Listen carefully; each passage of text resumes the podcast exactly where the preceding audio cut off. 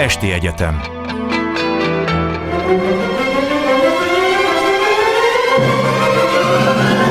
A világ urai Merre rángatják a világ szekerét a hatalmasok?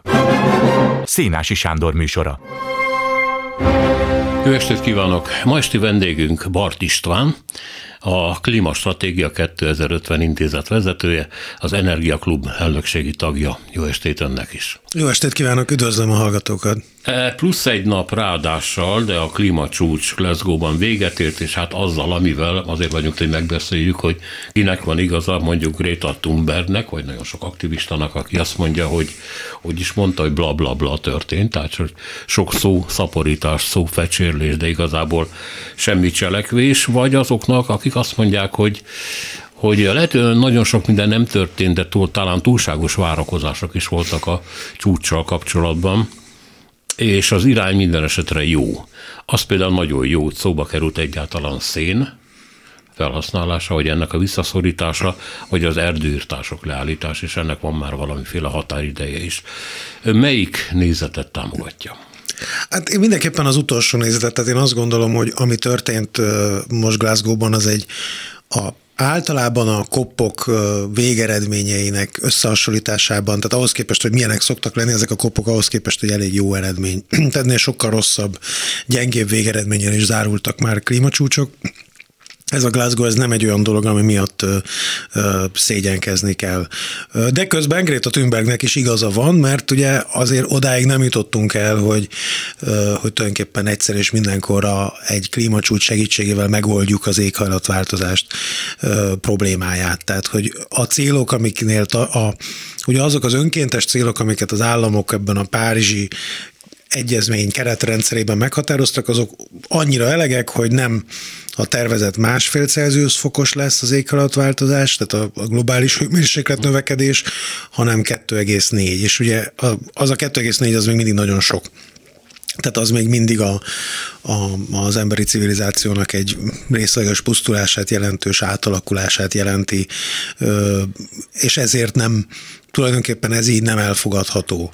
De az a helyzet, hogy a, a az, amit a Greta Thunberg csinál, és az, ami a, a a koppon történik, az kölcsönhatásban van. És ugye nem csak azzal, hogy ő oda megy, és akkor rádörrent a miniszterelnökökre, meg a politikusokra, akik egy kicsit össze, összehúzzák magukat, és akkor kifacsarnak magukból valami fontosabb intézkedést, hanem itt tulajdonképpen arról van szó, hogy, hogy a, azok a politikusok, akik eljönnek ezekre a konferenciákra, azok ugye annak a mandátumnak az alapján cselekszenek, amiket ők a választóktól kaptak.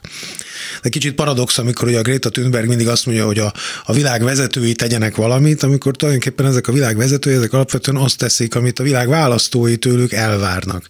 És ilyen értelemben a, a, a Greta Thunberg és a, a zöld mozgalmak teremtik meg azt a fajta választói akaratot és mandátumot, ami aztán a politikusoknak lehetővé teszi azt, hogy ambiciózus klímacélokat fogadjanak el. Tehát ez pedig nagyon jól látszott 2019-ben, ugye, amikor a, az Európa parlamenti választások voltak, és ugye egyben zajlott a, a Greta Thunberg mozgalmának ugye a legnagyobb, a legnagyobb virágzása volt akkoriban, és nagyon erősen előre törtek a zöldek, plusz a, a, a többi párt is jelentősen bezöldült, ugye Magyarországon a Fidesz is például ugye elég erősen bezöldült akkortájt, ami oda vezetett, hogy már, tizen, már 2020-21-ben el lehetett fogadni azokat a nagyon ambiciózus klímacélokat itt Európában, amelyek lehetővé teszik azt, hogy most már arról beszéljünk, hogy Európa 2050-re dekarbonizálódik és hasonlók. És ugye ugyanez a történet játszódik le a koppon, tehát a Joe Biden azért tud kemény lenni, mert neki vannak zöld választói. Az Európai... Ja, bocsánat, ha bár, bárki nem tudná, ez a COP, ez a COP26, ugye? Vagy ez a COP26, igen, igen, ez a Conference of the Parties igen, of the United Nations nem tudta volna, Framework igen. Convention on Climate Change, tehát az ENSZ éghajlatváltozási keretegyezményének 26 részes konferenciája. Közben, bocsánat, egy picit azért vitatkoznék, ami a kormányzó eliteket illeti, mert azt gondolom, hogy az eliteknek a mintaadás dolga.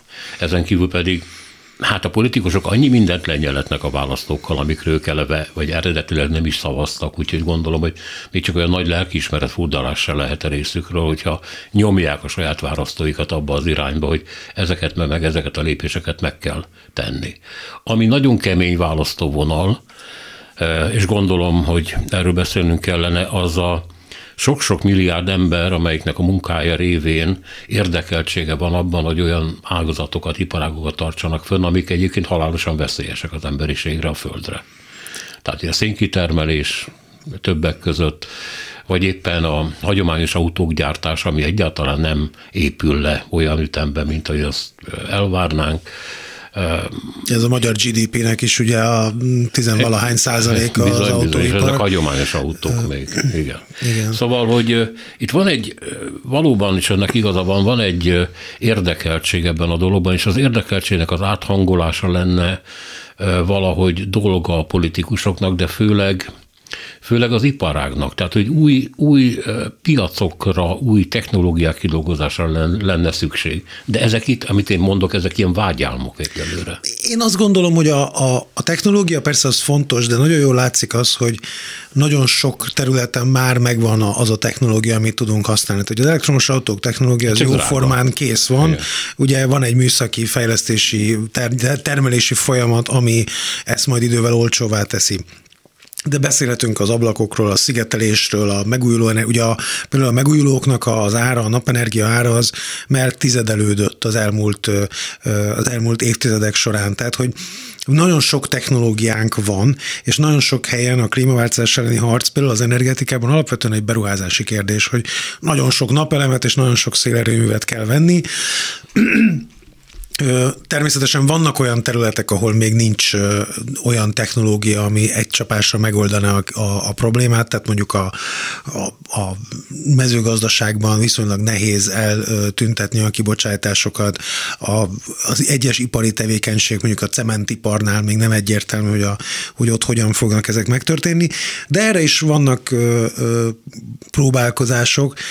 Én úgy érzem, és ez be, be, bizonyára ez egy tyúk vagy tojás probléma, tulajdonképpen mindennek, vagy hát nem is, de hogy mindennek egyszerre kell történnie, tehát hogy meg kell születni a megfelelő technológiáknak, létre kell jönni annak a fajta politikai akaratnak a választók körében, amik lehetővé teszik a politikusok számára, hogy előrelépjenek, és persze kell egyfajta vezetői bátorság is, hogy ugye a társadalomnak azokat a rétegeit, akik kevésbé készek a változásra, azokat valamilyen módon átrángassuk ezen a vonalon.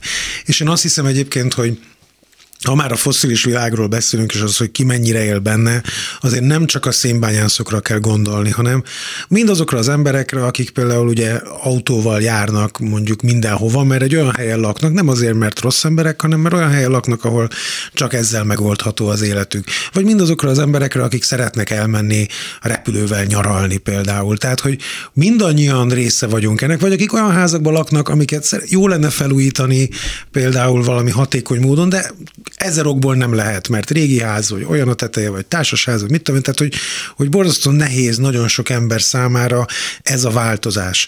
Ami szerintem az elmúlt tíz évben történt, és ez ugye a klímacsúcsokon is, meg a politikában is látszik, hogy, hogy hogy ez egy első számú politikai kérdésé vált, és az emberek elvben akarják a változást. Tehát ott tartunk, mint ugye mondjuk az a dohányos, aki már rájött, hogy ő igazából le akar szokni, és tudja, hogy ez rossz neki, de még odáig nem jutott el, hogy effektíve le is szokjon, mert az nagyon nehéz. Majdnem azt mondja magának, hogy jó, akkor nem egy egész doboz, hanem csak tíz szál. Igen, tulajdonképpen majd 2050-re már nullát fogok szívni. Igen, igen. De, hát ez, de tudjuk jól, aki már próbált leszokni a dohányzásra, az tudja, hogy ez nem egy könnyű feladat. Élő tanulja vagyok a dolognak, igen. Hát csak, hogy tegyük rögtön mellé, a megértés mellé a kemény tényeket is, ugye épp ezen a COP26-on hangzott el többek között, hogy hatalmas nagy országok vannak, amelyek rettentő mértékben építenek a a szénre, az elektromos energia termelésében. Tehát Kína például 60%-át az áramnak szénből nyeri, India 70%-át, bár állítólag ott egy kicsit jobb a helyzet talán mert kevesebb áramot állítanak elő, nem azért, mert több szeret használnak Kínában. Na hát, mindegy. Hogy szóval, hogy, hogy, és hát a Lengyelország, ami itt van a közelben, meg szinte teljes mértékben szén alapú. Ezt nem lehet egyik pillanatról másikra kidobni. Vagy mégiscsak lehet, mégis van értelme olyan vitákat lefolytatni, hogy a széntermelés visszaszorítása, hogy a széntermelés növekedési ütemének a visszafogása, mert ugye a kopon ilyen, ilyen kompromisszumos viták is folytak. Így van, tehát az egy mindenképpen egy áttörés volt, hogy most először mondta el a, mondta ki a kop, hogy hogy vagy hát ezek a, a világ állami most először mondták ki, hogy a szénnel valamit kezdeni kell, mert ugye eddig nem nagyon beszéltünk konkrét ö, tüzelőanyagokról, tehát nem mondta ki a, az ENSZ, hogy szén, hogy a szénnel van a baj. Ö, és az, hogy és ez ettől mindenképpen meg kell szabadulni. Azért kell a széntől megszabadulni, mert a szén a legszennyezőbb fosszilis anyag, fosszilis tüzelőanyag, tehát ugye ha úgy, úgy lehet legegyszerűbben elképzelni, hogy mondjuk a gáznak az üvegházhatása az egy, a kőolajé kettő, és a széné meg három. Tehát, hogy ha már szénről átállunk gázra, már akkor is elharmadoltuk a problémát. Uh-huh.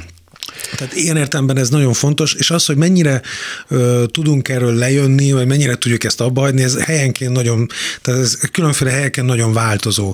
Ugye az Európai Unióban már, már gyakorlatilag haldoklik a, a szén, Számos országban elhatározták, hogy kivezetik, határidőket szabtak a nagy szenes országok is olyanok, mint Csehország vagy Németország, hogy a, a 30-as évek során valamikor meg fogják szüntetni. A lengyelek is beígérték, hogy a 2040-es években meg fogják szüntetni a, a széntüzelést, de ugye olyanok a gazdasági ösztönzők, például a kibocsátás kereskedelem, hogy könnyen lehet, hogy ez még előbb megvalósul, mert úgy van kialakítva a, a szabályozási rendszer, hogy igazából nem nagyon éri meg már szenet használni használni.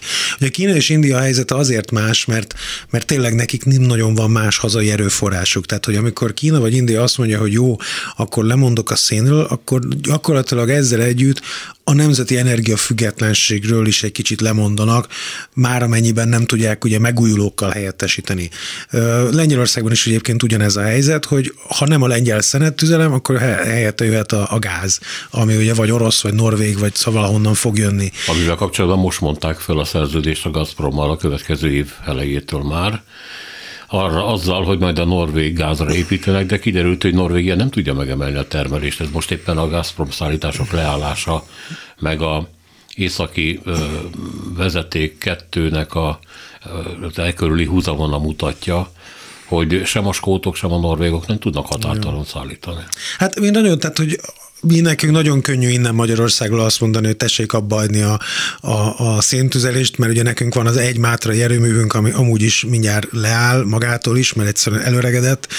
Van pár ezer bányászunk, tehát hogy, de ha elég tényleg csak megnézni Lengyelországban, hogy az egyébként nem túl gazdaságos széntermelés milyen ö, nehezen ö, elhagyható egy olyan országban, ahol tényleg százezer ember él ebből. Igen. Ö, és akkor szorozzuk meg egy, ezt ugye sokszor Kína és India esetében. És akkor a megértő mondatok mellé megy megint egy ténymondatot. Az IPC, ez a ensz egy ilyen testülete, ugye, amelyik ezekkel a témákkal foglalkozik, jelentette, hogy két millió éve nem volt annyi széndiokszid a levegőben, mint most. Tehát, hogy gyakorlatilag, hát hogy mondjam csak, évszázadokra sikerült a levegőnket tönkrevágni, még akkor is, hogyha még beszívhatjuk valamennyire. Mi az, amit egyébként az Unióval kapcsolatban el lehet mondani? Létezik ez a Fit for 55 program, vagy is tudom, mi vállalás, amihez az Unió, amit az Unió dolgozott ki.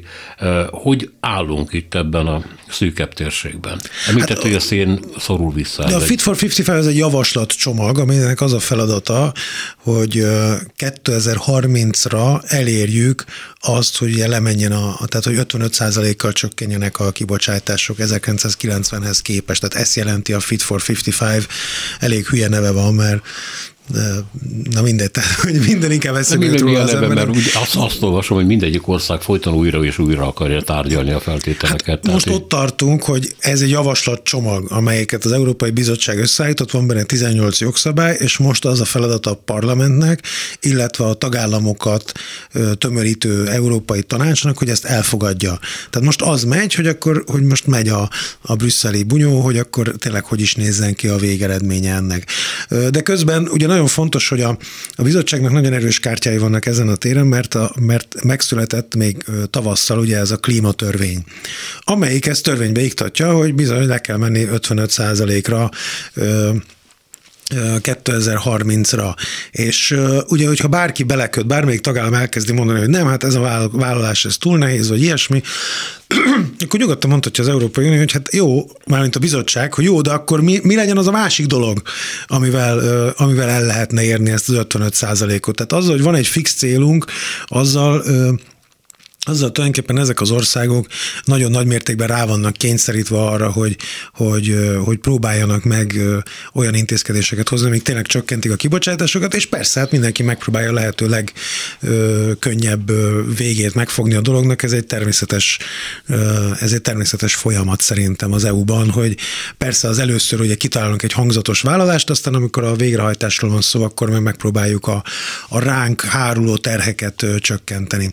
De ezzel együtt szerintem nagyon fontos megérteni azt, hogy, hogy alapjaiban változott meg az európai klímapolitikának a, a, a matematikája azzal, hogy meghatároztuk a 2050-es nulla célt. Tehát, hogy azt mondta az Európai Unió, hogy 2050-re nulla lesz az Európai Unió kibocsátása.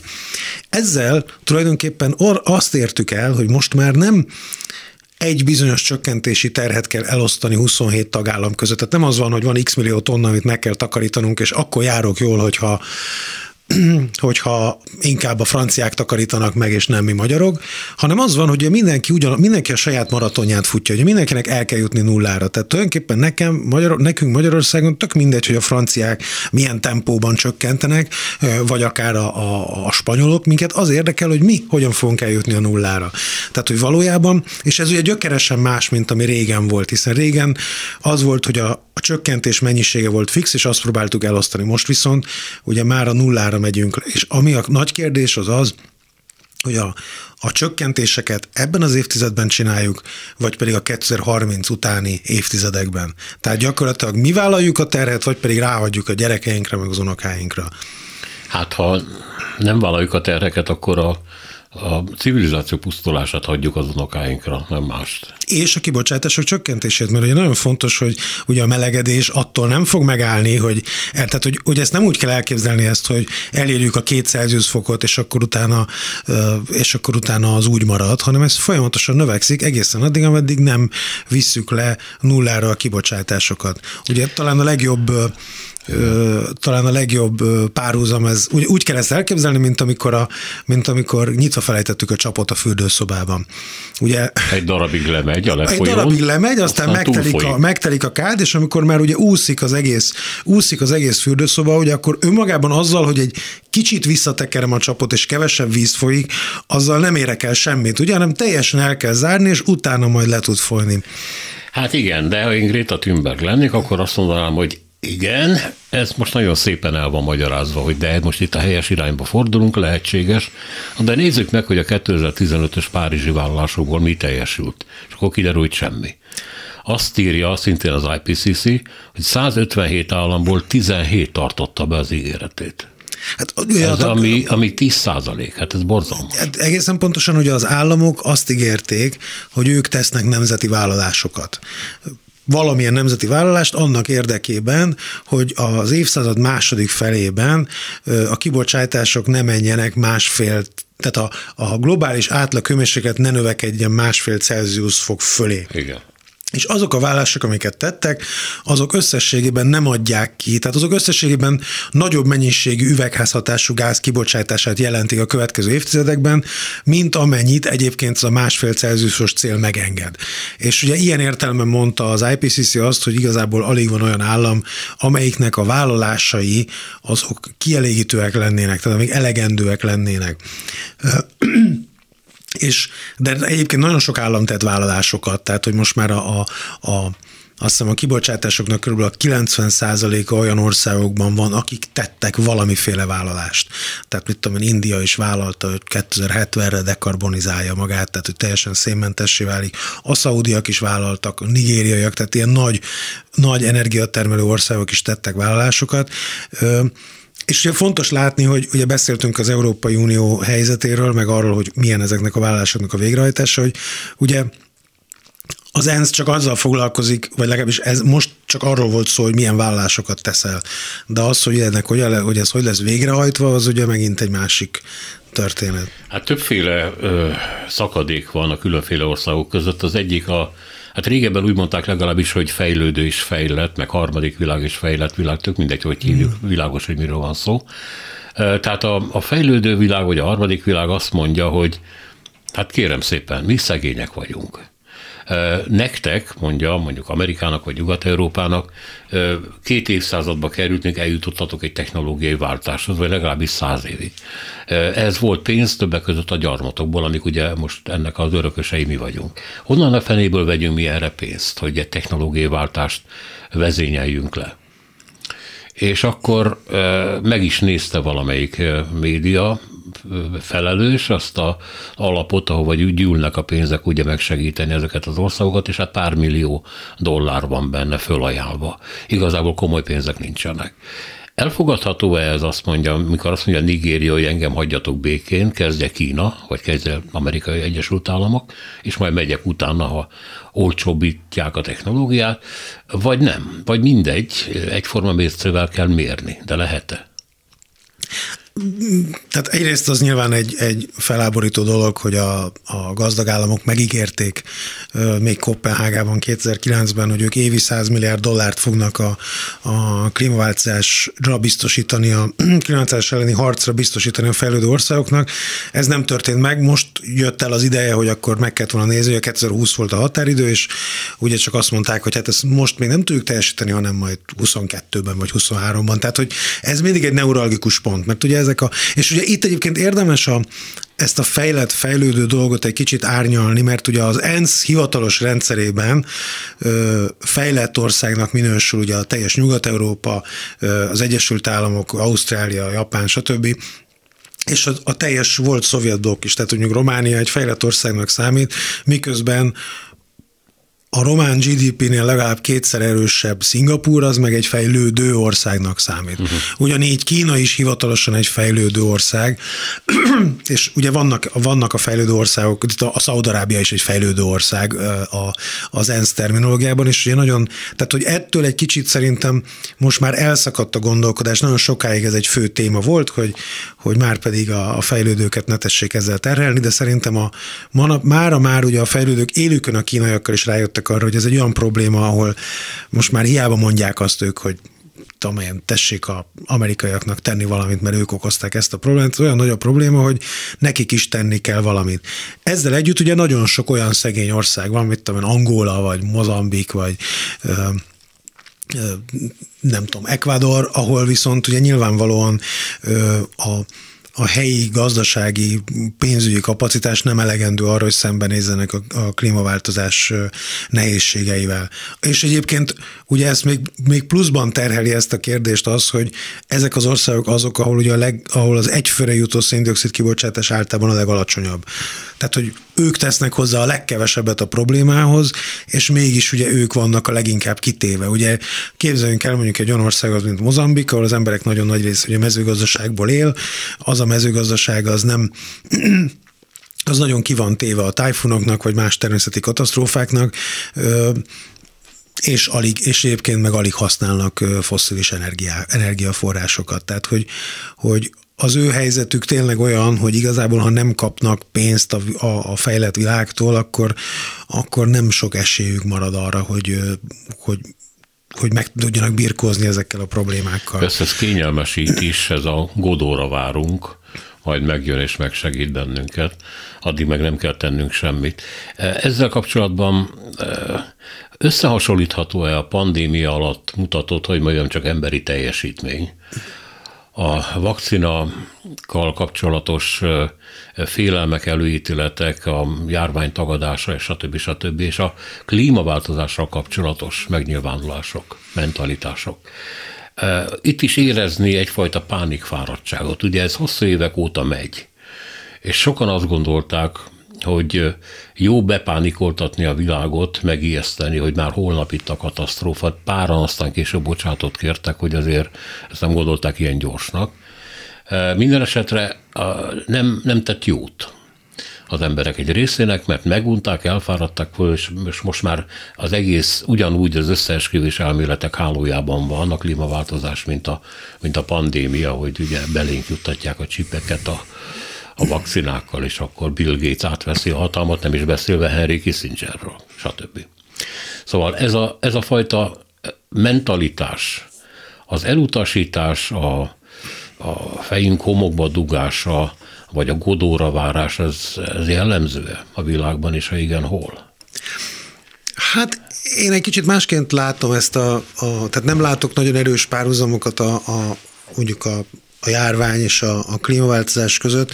Ugye két dolog miatt sem. Egyrészt az, hogy hogy az, hogy mekkora a klímaellenes, vagy hát a klímaváltozás tagadása, vagy ez a klímaszkepticizmus, az nagyon változik országonként. Ugye az Egyesült Államokban rengeteg pénzt költöttek a, a, a, az olajcégek arra, hogy megtanítsák az embereket arra, hogy ez nem egy, hogy ez egy bizonytalan dolog, nem is lehet tudni, lehet, hogy van, lehet, hogy, tehát hogy én tényleg többen, többször volt ilyen. Elbizonytalanítani hogy, az embereket. Igen, emlékszem, hogy pont egy klímakonferenciára utaztam az Egyesült Államokon keresztül, és akkor mind megkérdezte a határőr, hogy hova megyek, és, és mind a két alkalommal jövet is, meg menet is, amikor mondtam, hogy klímaváltozás két teljesen külön határőr, mind a kettő azt mondta, hogy hát igen, ez egy olyan dolog, ami van, aki szerint van, van, aki szerint nincs. Aha. Ez úgy volt, hogy már egyébként akkor is a, a tudományos kutatóknak a 99,9%-a számára egyértelmű, hogy van, hogy volt.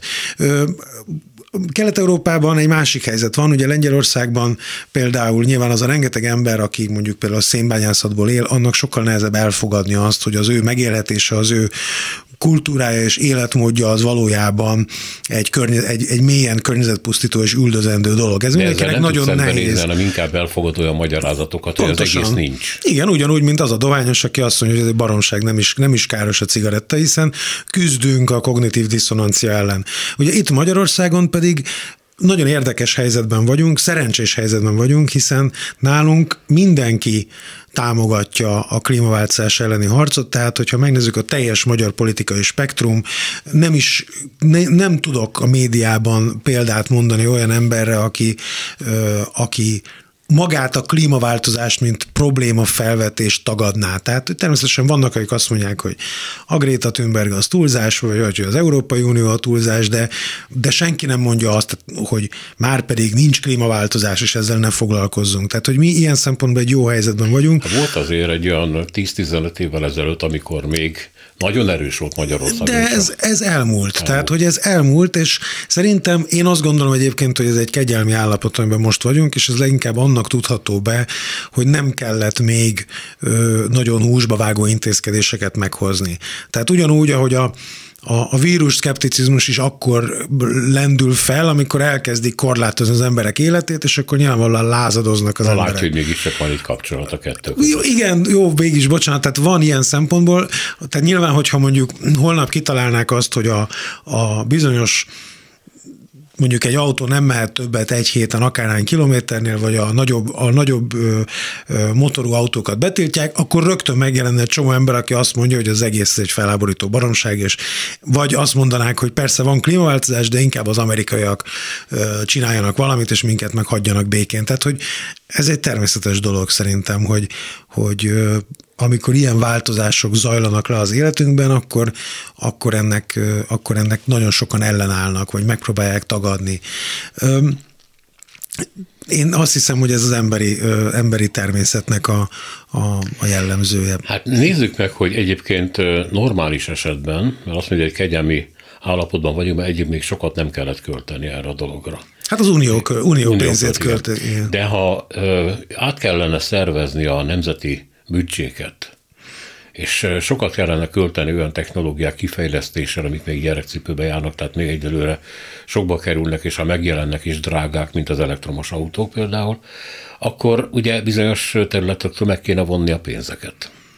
Ez előállhat-e ez a helyzet, hogy, hogy oly mértékben kell átcsoportosítani az erőforrásokat, amiknek föltétlenül lesznek majd károsultjai, úgy értem sok társadalmi csoportok.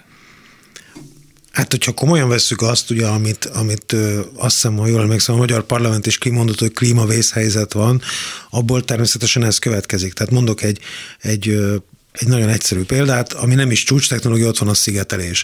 Ugye ma Magyarországon ha el akarjuk érni a, de ma Magyarországon a kibocsátásoknak a legnagyobb része az az, az, az épületeknek a fűtéséből és a, a meleg vízellátásából származik. Ha el akarjuk érni azt, hogy, hogy 2050-re eljussunk nullára, akkor körülbelül évi százezer lakást kellene úgy felújítani, hogy tényleg közel nulla legyen a kibocsátása. Tehát nem csak úgy, hogy ráteszek valami kis szigetelést, vagy ilyesmi, hanem teljesen rendesen felújítani, tehát vastag szigeteléssel, ablakcserével, lehetőség szerint hőszivattyúval és hát más dolgokat. mondják is szakemberek, hogy a felújítási támogatásokat meg kellett volna, hogy előzze egy szigetelési program mert amúgy nem fog sokat érni az egész. Hát sok, sokféle megoldáson, meg rengeteg módon lehet ezt csinálni. Most azt tudjuk, hogy, hogy most viszonylag kevés az a, az a pénz, meg az a forrás, amit erre fordítunk. Hát jól látjuk, hogy amint megjelenik egy szigetelési támogatási program, akkor egy hét alatt elfogy az összes pénz, mert azonnal felszívják az emberek. Tehát nyilvánvaló, hogy, hogy erre igény lenne Magyarországon, és szükség is lenne rá, hogy, hogy, hogy, hogy előre haladjunk, és hát ennek persze az anyagi forrásait meg kell teremteni. Ugye ezzel az a probléma megint csak, hogy ha belegondolunk, azért a, a szigetelés az nem egy nagyon vonzó, vonzó dolog, tehát hogy, hogy az emberek se szeretnek költeni rá, meg az állam sem, mert ez nem egy stadion, vagy nem egy szép autó, nem látványos dolog, vagy nem egy, igen, nem egy, egy, egy dél, déltengeri nyaralás, ez nem, a szigetelés az nem egy olyan dolog, amivel villoghatunk a barátaink előtt, vagy hasonlók, az egy az egy olyan dolog, amit megcsinálunk, és aztán kész, és aztán szinte el is felejtkezünk róla, és pontosan ezért nagyon nehéz rászorítani az embereket arra, hogy, a, hogy az élvezetes és klassz dolgok helyett ilyenekre költsenek.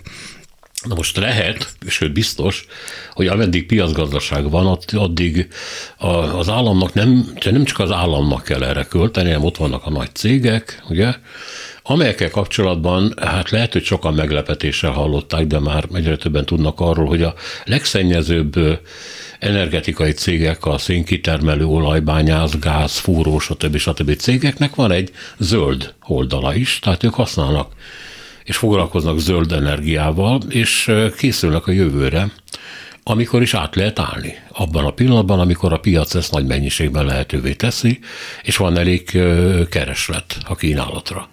Tehát, hogy mondjam, csak mindig ez a példa jut eszembe a mondjuk egy ilyen dohányipari cég, amelyik már arra készül, hogy hogy mit tudom én, mentolos cukorkákkal árasztja majd el a világot több-több milliárdos tételben, amikor már a cigaretta nem lesz tétel, de amíg tétel a cég, addig eladják, addig gyártják és Igen. eladják. Hát egyébként ebből a szempontból érdemes visszautalni, a, a, vagy akkor megint visszautalnék a kopra, hogy, hogy az elmúlt tíz évben azért ez nagyon jól látszott, hogy, a, hogy, hogy mi korábban a vállalatok, főleg ezek a nagy olajvállalatok, ezek alapvetően inkább azzal foglalkoztak, hogy fúrják, akadályozzák a, a klímaváltozás elleni uh-huh. harcot. Most arra már egyértelművé vált, hogy, hogy ők is ugyanott, tehát ők is ott vannak azon az oldalon, ahol valamilyen módon a változás oldalán, de természetesen, ahogy, ahogy mondod, hogy addig azért eladnak egy kis olajat, ameddig még, a, ameddig még megteremtődik az a piaci igény, vagy az, a, az az állami forrás erre a dologra, de ők se akarnak lemaradni erről a fajta ö, beruházási ö, lehetőségről. Tehát, hogy ilyen értelemben a vállalatok ö, most már sokkal progresszívebben gondolkoznak, mint akár, mint akár 10-15 évvel ezelőtt, mert, mert mindenki ugye része akar lenni a megoldásnak, tehát nem, nem annyira a probléma részei szeretnének lenni, hanem a, hanem a megoldásnak. És ez egy, ez egy pozitív fejlemény, mert ugye ezek a vállalatoknak hatalmas tőkerejük van, tehát nyilván egy nagy olajvállalat sokkal több pénzt tud a, a, a zöld technológiákba, vagy akár a zöld beruházásokba fektetni. És egyébként ilyen értelemben egy nagyon örömteli fejlemény az elmúlt öt évben az az, hogy a, a nemzetközi pénzpiacok nagyon élesen elfordultak a fosszilis energiaforrásoktól. Tehát nagyon jól látszik, hogyha megnézzük, hogy a különféle olajvállalatoknak a részvényei hogyan muzsikáltak az utóbbi időben, ezek egyáltalán nem voltak jók, mert egyre kevesebb ember akar ilyen dolgokba befektetni. És ez meg is látszik, hogy a, a, az energia, most már ugye azt mondják, hogy noha globálisan a megújuló energia az ugye csak egy töredékét teszi ki még, vagy egy, egy kis százalékát teszi ki még a világ energiafogyasztásának. Ha megnézzük az éves beruházásokat, akkor már azt látjuk, hogy a beruházásoknak több mint a fele, a beruházási értéknek több mint a fele globálisan a megújulókba megy. Tehát, hogy... Ez mit jelent? Napenergiát jelenti atomerőműveket is? Nem, az atomerőmű az nem számít megújulónak. Nem, napszél, geotermikus víz, Folyók. víz, ilyet. Tehát, hogy ezekbe megy be az évente a világon elköltött energiadollároknak a fele. Aha. Tehát, hogy ez egy nagyon, ez egy nagyon erős változás, és ugye egy nagyon drámai trendforduló tulajdonképpen, hogy ez részben azért van, mert, mert a befektetők is ezt erre vágynak, meg ugye technológiailag ezek olcsóbbá váltak. Tehát ma már, ha én elő akarok állítani egy megavattúra energiát, akkor valószínűleg a legolcsóbb technológia, egy új új megawattóra energiát, új kapacitással, akkor a legolcsóbb technológia az a, az a szén, vagy a, a szél, vagy a nap. Tehát már nem igazán éri meg foszilis energiaforrásokat használni. Csak hát ott vannak problémák, például a tárolhatóság. Hát a tárolhatóság az mindig egy kérdés az energiánál, ugye akár szénről beszélünk, akár ö, ö, megújulókról, ugye az, a, a fosszilisoknak ugye az előnye, hogy azt akkor legalább tudod előre, hogy mikor tudod bekapcsolni, ugye, tehát hogy el tudod dönteni, hogy akkor megy, amikor te akarod, és nem akkor, amikor süt a nap. De ugye ebből a szempontból az energetikának egy nagyon fontos új területe pont az energiatárolás. És ha megnézzük, akkor ugye az energiatárolásnál is történt egy nagyon erős technológiai fejlődést. Az elmúlt tíz évben sokkal olcsóbb lett az energiatárolás, mint, mint régen volt, és az egy ilyen nagyon új terület, ahol, ahol óriási változások történnek évente abban, hogy milyen módon tárolható az energia. És én azt gondolom, hogy ez, ez is része lesz a, a, egy modern energiarendszernek, hogy ezt a fajta tárolási problémát is meg kell tudni oldani. Azért nagyon drámai lehet, mondják szakemberek, az átfordulás. Mondjuk nézzük az autóipart. Ebben a sorozatban két héttel ezelőtt beszélgettem egy szakértővel, és azt mondta, hogy Hát az elektromos, elektromos autók, azok tévedésről azt gondol, hogy olcsóbbak lesznek, majd nem lesznek olcsóbb, mert egyre bonyolultabb csiprendszereket kell beépíteni, és az, az drága. Uh-huh. Ennek következtében ugye lesz egy megemelkedő autózási ár, a másik oldalon pedig, ahogy mondta, egyre kevesebben vesznek részvényeket olajcégekben, meg, meg máshol, ahol ahol azokat az energiafajtákat állítják elő, amikkel ugye eddig az autók mentek, tehát benzin, meg hmm. tudom micsoda, amelyeknek az ára ezért szintén magas lesz, mert viszonylag keveset tudnak belőle eladni, tehát nyilván meg fog drágulni. Tehát minden drága lesz egy, egy, egy időben. Ezért például az autózás vissza fog szorulni, mert nagyon sokan nem engedhetik meg maguknak, hogy megvegyék ezeket a drága autókat. A régivel meg ugye szintén probléma van drága üzemeltetni, meg hát kis kopik el is pusztul az, az autó. Szóval van itt egy ilyen szürke sáv, amiben nem látunk bele, csak azt tudjuk, hogy nagyon nem lesz egyszerű ez a, ez a technológiai váltás. Hát én nem szeretnék vitatkozni egy, egy másik egy, egy, egy másik szakértővel, aki ráadásul autóipari szakértő, én nem vagyok benne biztos, hogy, hogy feltétlenül annyira drágának kellene egy elektromos autónak. Hát a, a az, hogy mondjam, ugye a másik oldalon lehet, hogy a chip az drága, de hogyha, de mint a számítógépeknél is a három évvel ezelőtti chip az nem olyan drága. Egyrészt, másrészt pedig, hogyha ugye az elektromos autóban nem kell váltó, egy csomó ilyen egyéb alkatrész, ilyen bonyolult alkatrész nem kell.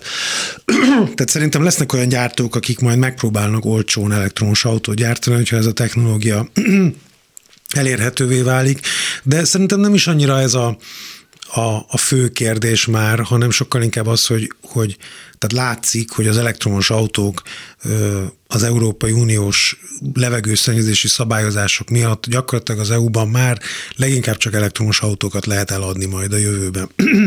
Ez a jövő. Hát mindig tíz éven belül. Ugye az EU egyébként a Fit for 55-ban benne is van, azt hiszem, ott azt mondják, hogy 2035-től ne lehessen új elektromos autót eladni, ha jól tudom, akkor ez a, vagy új fosszilis autót eladni. De hát akkor hogy van az, hogy mondjuk Magyarországon, amelyik elég jelentős mértékben tömködi a büdzséjét abból a pénzből, amit a autógyárak Magyarországon befizetnek, ez hagyományos autók gyártásából áll, és nem, áll, nem állnak le. Tehát most nem akarok cégeket mondani, de folytatják a, a benzines autók gyártását, valamit piszkálnak rajta, szó nincs arra, hogy átállnának elektromos autók. Hát egyrészt minden Magyarországon, minden Magyarországon működő autógyár, bejelent, autómárka vagy autógyár bejelentette már egyébként globálisan, hogy, hogy ők át fognak térni a, az elektromos hát, autókra igen, előbb vagy utóbb. Egyrészt, másrészt ugye az autónak csak egy része ugye a meghajtás, tehát hogy mondjam, az elektromos autónak is van ablaka, meg ülése, meg kormánya, meg egy csomó olyan dolog van benne, ami nem ami ugye nem a, a, a, attól függ, hogy elektromos vagy, vagy fosszilis. És harmadrészt egyébként ugye hát van ez a rengeteg elemgyár, ami Magyarországon épül, akkumulátorgyár, amik, amik nyilván mind arra valók, hogy megpróbálják ezt a fajta autóipari gyártókapacitást, gyártókapacitást Magyarországon föntartani. De valóban én nem mondom, hogy ez egy kockázatmentes dolog, tehát nyilván a magyar gazdaság számára az egy, ez egy nagy kérdés, hogy mi történik akkor, hogyha nálunk marad a, a régi technológia, és amikor kifut a gyártósor, akkor bezár a, akkor bezár a bolt, igen. Tehát, hogy ez egy, ez egy ez egy lehetséges kockázata. Jó, én nagyon szívesen hallok egy pozitívabb hozzáállást, egy véleményt erről a dologról, mert a szakértő arra figyelmeztetett, hogy a középosztály jelentős részének majd le kell mondani az autózási szokásairól.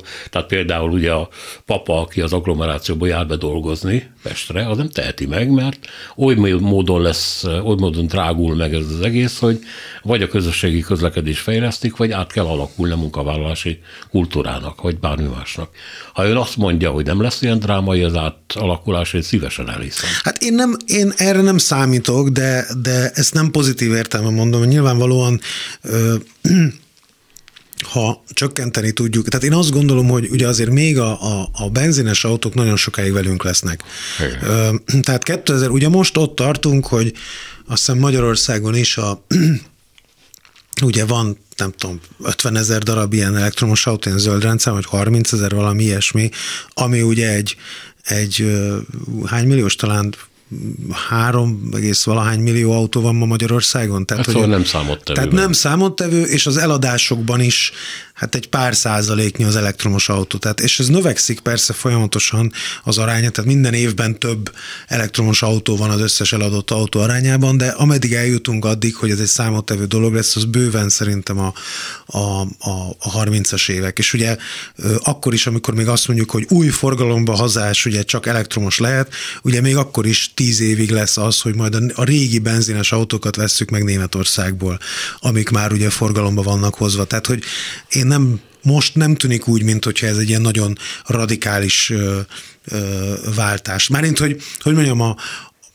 a, a föld szempontjából ennél sokkal gyorsabban meg kéne ennek valósulnia, és de egyébként ez nagyon fontos, hogy, hogy az is, hogy, hogy általában ugye a, a, az autózásnak a, a, az általánosság az, én ezt nagyon fontosnak tartom, hogy ez, én nem tartom ezt egy, egy személyes választásnak a legtöbb esetben, hanem azért járnak ennyien autóval, mert olyan ö, településeket engedtünk létrehozni, megszületni, amelyek csak autóval használhatóak. És ez nem feltétlenül azoknak az embereknek a hibája, akik kiköltöztek Pács külsőre, olyan helyre, ahol nincs semmiféle tömegközlekedés, hanem, ö, hanem egy hanem annak az államnak, meg annak a rendszernek, amelyik úgy engedte a, városokat épülni, hogy, hogy nem gondolt erre a kérdésre, nem foglalkozott ezzel. Tehát az, hogy ezek az emberek hogyan fognak, hogyan fogják tulajdonképpen abba hagyni a, a, az autózást, szerintem azért az egy nagyon nagy kérdés. Végül próbáljuk megnézni, hogy milyen állapotok vannak most és hogy ebből, ami a, hát ami a Földről, a Föld állapotáról tudható, és ebből mennyi a visszafordítható, és mi az, ami nem. Volt egy nagyon erős jelkép, persze tudatosan Palau miniszterelnök, ugye beállt a tengerbe, és a tengerben eh, mondta el, eh, talán ilyen térdigérő vízben, hogy érzékeltesse, hogy az ő hazája mennyire veszélyben van és megkérdezte, persze kicsit szónokiasan, de hát ez egy valóságos problémája természetesen az országának, hogy valóban hagyja-e a világ elsüllyedni ezeket a szigetvilágokat, szigetországokat. Ha, és nem ha, hanem amennyiben a tengervíz már annyira megemelkedik, hogy túlcsap a partokon, és eléri mondjuk a fővárosnak a közepét is, és akkor mindenki vízben fog állni, nem csak ő Glasgow mellett. Vagy ha belegondolunk abba, hogy amit az orosz olaj- és gáz kitermelő technológiáról tudunk, aminek elég jelentős része még szovjet eredetű, és mindenki azt mondja, hogy ahol Szibériában ezeket a nyersanyagokat kitermelik, ott mind környezeti katasztrófa van, tehát a természet ott már szinte visszavonhatatlan pusztult el, és ezek óriási fortok. Ilyen dolgot a szénbányákkal kapcsolatban máshol is elmondhatunk. Tehát a föld tele van sebbel. Tele van nagyon veszélyes jelen, jelenségekkel, bizonyos meleg tengeráramlatok leállása például, egész kontinensek éghajlatának a drasztikus megváltozása. Nem akarom felsorolni ezt az egészet, tehát, hogy valami nem csak elindult, hanem mintha bizonyos pontokon már be is fejeződött volna. A pusztulás tudnélik. Ez a pusztulás egyáltalán nem fejeződött be, tehát hogy ez zajlik folyamatosan most is, ahogy itt ülünk ebben a stúdióban, és ugye minden évben egyre rosszabb lesz, és ugye ezt fontos megérteni, hogy már csak azért sem érdemes halogatni a klímaváltozás elleni fellépést, mert hogyan nem lesz könnyebb később. Csak később már kevesebb marad a, kevesebb megmenthető része marad a földi, annak az emberi civilizációnak, meg annak a megszokott életnek, amiben, amiben mi élünk. Tehát ugyanolyan nehéz ez később is, csak, csak akkor kevesebb, kisebb lesz a megmaradó rész tulajdonképpen, amit, amit, amit megőrizhetünk. Ugyanakkor közben azt is gondolom, hogy az emberek igazából csak akkor fognak tudni tevékenyen fellépni, hogyha már a saját bőrükön érzik ezt. Tehát rendszerint az szokott lenni, hogy azokban az országokban, vagy azokon a területeken lehet ezekkel a klímapolitikai üzenetekkel igazán hatékonyan fellépni, ahol volt már valami olyan természeti katasztrófa vagy krízis helyzet, amit, amikor az emberek megtapasztalták, hogy ez, hogy ez mit jelent. Tehát, hogy amikor elfogy a víz, mondjuk Fokvárosban, mint ahogy történt, az egy elég hatásos jelzése annak, hogy akkor azt az ember úgy megjegyzi, hogy, hogy itt azért vannak problémák. És legközelebb, amikor azt mondják neki, hogy költsünk el nem tudom hány milliárdot a vízinfrastruktúrára, akkor nem fogja húzni a száját, hanem azt fogja mondani, igen, ez tök fontos. És ugyanígy én azt gondolom, hogy, hogy akkor fogunk tudni tényleg tenni a klímaváltozás ellen, hogyha, hogyha már mindenki megérezte, megérezte ezt a dolgot a bőrén. Tehát, mint ahogy megint csak az, az egyes ember életét tudom felhozni. Ugye nagyon sok olyan alkoholista van mondjuk, aki csak akkor szokik le, amikor az első, nem tudom, amikor megkapja az első agyvérzését, vagy szívrohamát, és akkor kiderül, hogy na, már eléggé tönkretette a testét, és szeretné megőrizni a maradékot. Tehát én valahogy így képzelem el, hogy kollektív és ugyanúgy csináljuk, mint ahogy, mint ahogy egyénenként. Igen, de amit mond, abból az következik, hogy vannak ilyen leállítható természeti folyamatok, amik biztos így van, hála jó Istennek, de vannak például a, a sarki sapkák elolvadása, a gletszerek elolvadása, a tengervíz szintjének az emelkedése, amit ha most ebben a pillanatban leállítunk mindent, és most másfél foknál tartunk, ugye, ebben a pillanatban az akkor is folyik tovább. Hát most olyan 1,1 foknál tartunk, és igen, tehát hogy ez egy nagyon nagy probléma, hogy a, a probléma, hát hogy mondjam, ez egy tény. Csak bocsássa meg, hogy még hozzáteszem is, ezen semmiféle technológiai fejlesztés nem segít. Nem, tehát hogy a Földnek van egy, nehéz, van egy, van egy inerciája, ugye a földi Igen. rendszernek van egy inerciája, tehát körülbelül a, a, a csökkenés, vagy a kibocsátás és a kibocsátás okozta melegedés között eltelik egy 30 év. Tehát, hogyha holnap valóban, ahogy mondja, hogyha holnap abba adjuk a széndiokszid kibocsátást, és csak gyalogjárunk, plusz nem fűtünk, 30, a következő 30 évben akkor is melegedni fog ez a bolygó. Tehát, hogy most a mostani áldozatot azért kell, ha valami áldozatot hozunk, akkor azt azért hozzuk, hogy 30 év múlva ne legyen még sokkal rosszabb a helyzet, hanem 30 év múlva megálljon a romlás, és utána már valamennyire stabilizálódjon az éghajlat, és arra számíthassunk, hogy csak azt a romlást kell elviselnünk, ami ha mondjuk 2050-ig megtörtént.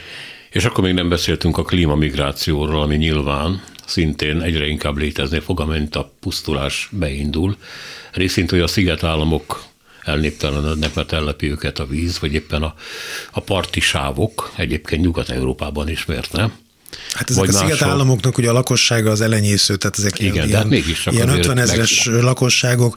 A, ugye a, a klímaváltozás okozta migrációra már láttuk, ugye nagyon jó példa volt Szíria, ahol ugye a szíriai polgárháború kirobbanása előtt volt egy, egy olyan öt évig tartó szárazság, amire a tudósok szerint azelőtt 5000 éven át nem volt példa. Ez egész közel-keletet jelent. Az egész közel és Szíria volt az, ahol, ahol a természeti problémák azok átcsaptak egy, egy politikai konfliktusba, mert ez, ez mindig így van, tehát hogy ezek nem válnak külön.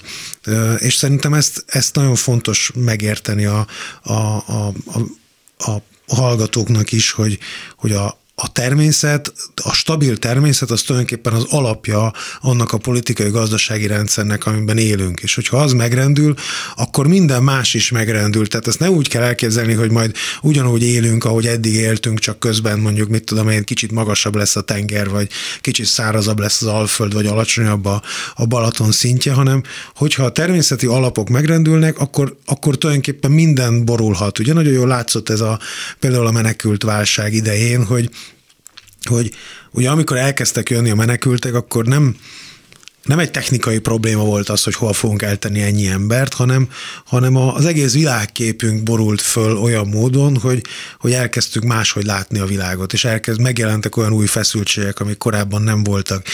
Elkezdődött a, a, a bűnbakkeresés, a, a, a, az egymás ellenfordulás, tehát hogy, hogy, és ezek természetesen, hogyha krízisek vannak, éhezés, szegénység problémák, akkor, akkor az intézményeink, a politikai intézményeink fognak, valójában ezek szinte, szinte sérülékenyebbek, mint a, mint a természeti ö, ö, rendszereink.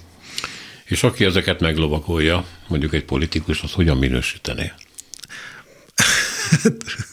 Nem tudom, hogy, hogy, hogy érdemes minősíteni. Én a politikusokat úgy tekintem, mint, mint akik ugye megpróbálják kvázi kiszolgálni az emberek igényeit, vagy valamilyen módon megtalálni azt, hogy mi az, amire, mi az, amire rezonálnak, és biztosak lehetünk benne, hogy, hogy mindig lesznek olyan politikusok, akik az embereknek nem a, a, a nemesebb érzelmeire, hanem inkább a félelmeikre appellálnak. Sőt, még szítani is persze, mert mint mondtam, politikus az, mint adó és amit cselekszik, arról sokan azt látják, hogy ha ő is, akkor nekem is lehet. Igen. Hát igen. Kihívás van elég. Köszönöm szépen, hogy itt volt nálunk. Köszönöm szépen a lehetőséget. Bart István volt a vendégünk, a Klímastratégia 2050 intézet vezetője, az Energiaklub elnökségi tagja. A mai műsort Selmeci János szerkesztette, a műsorvezető Szénási Sándor volt. Köszönjük a figyelmüket, minden jót! A Világ Urai című műsorunkat és Szénási Sándor műsorvezetőt hallották.